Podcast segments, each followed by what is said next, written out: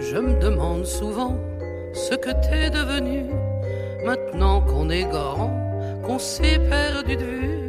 Bonjour Juliette. Bonjour. Alors ce titre, chanson de là où l'œil se pose, il faut l'interpréter comme le fait que vous nous livrez votre regard sur le monde d'aujourd'hui?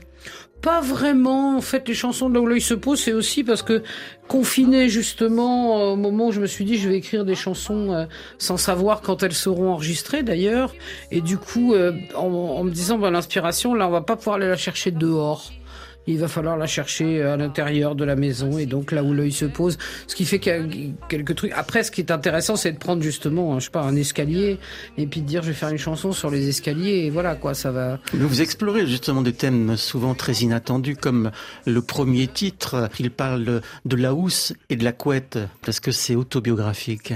C'est complètement autobiographique. Être seul a du bon, mais on n'a que deux mains. Or, il est des moments où l'on en voudrait plein. Ainsi, lorsqu'il s'agit, sans espoir de rescousse, de fourrer une couette au-dedans d'une housse. C'est sans doute la chanson la plus autobiographique que j'ai écrite. Non, c'est amusant. Bah, ceci étant dit, je rassure les gens qui, comme moi, ont du mal à mettre une couette dans une housse. À force, on y arrive. Bon, il y a des chansons drôles, on l'a compris, mais aussi des textes plus graves, plus sombres, comme par exemple La perruque, où vous parlez du cancer sans, sans le nommer. C'est une chanson euh, sur le deuil en réalité Oui, c'est une chanson sur le deuil. En fait, on comprend que la personne dont on, dont on pleure la disparition est, est morte du cancer, puisque la perruque est intervenue à ce moment-là. Mais euh, c'est vraiment une chanson sur le deuil. Je me souviens seulement qu'elle t'allait ravir. On ne devinait rien, et surtout pas l'avenir.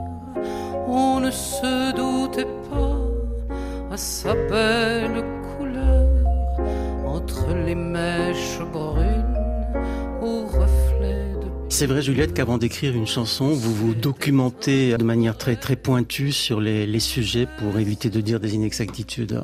Alors ça, oui, ça m'amuse en fait. C'est pas tellement pour pas dire d'inexactitudes, plutôt que pour avoir des sources d'inspiration. C'est-à-dire me dire tiens, bah voilà, je savais pas ça, donc je vais le mettre dedans et puis etc. Les poivrons par exemple.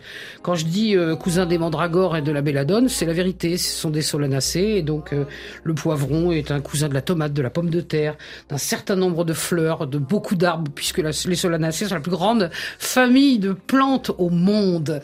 Et j'adore apprendre des choses comme ça. Ça me sert à rien, à part faire la maline devant vous euh, à la radio. Mais euh, justement, ça permet justement de d'avoir un petit euh, d'élargir sa culture générale. D'abord d'élargir sa culture générale, puis d'avoir un petit. Ça m'a fait un quatrain de plus, quoi, l'histoire des solanacées. Merci Juliette. Avec plaisir. Sous tes couleurs trop vives, tu caches en ton giron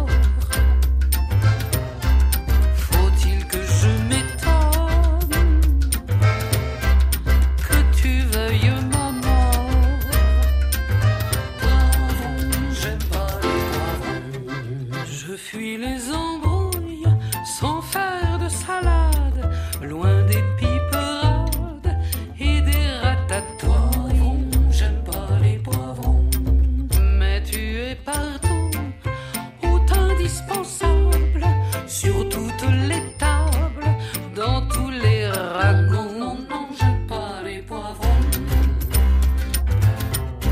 J'aurais voulu t'aimer. Tu sembles si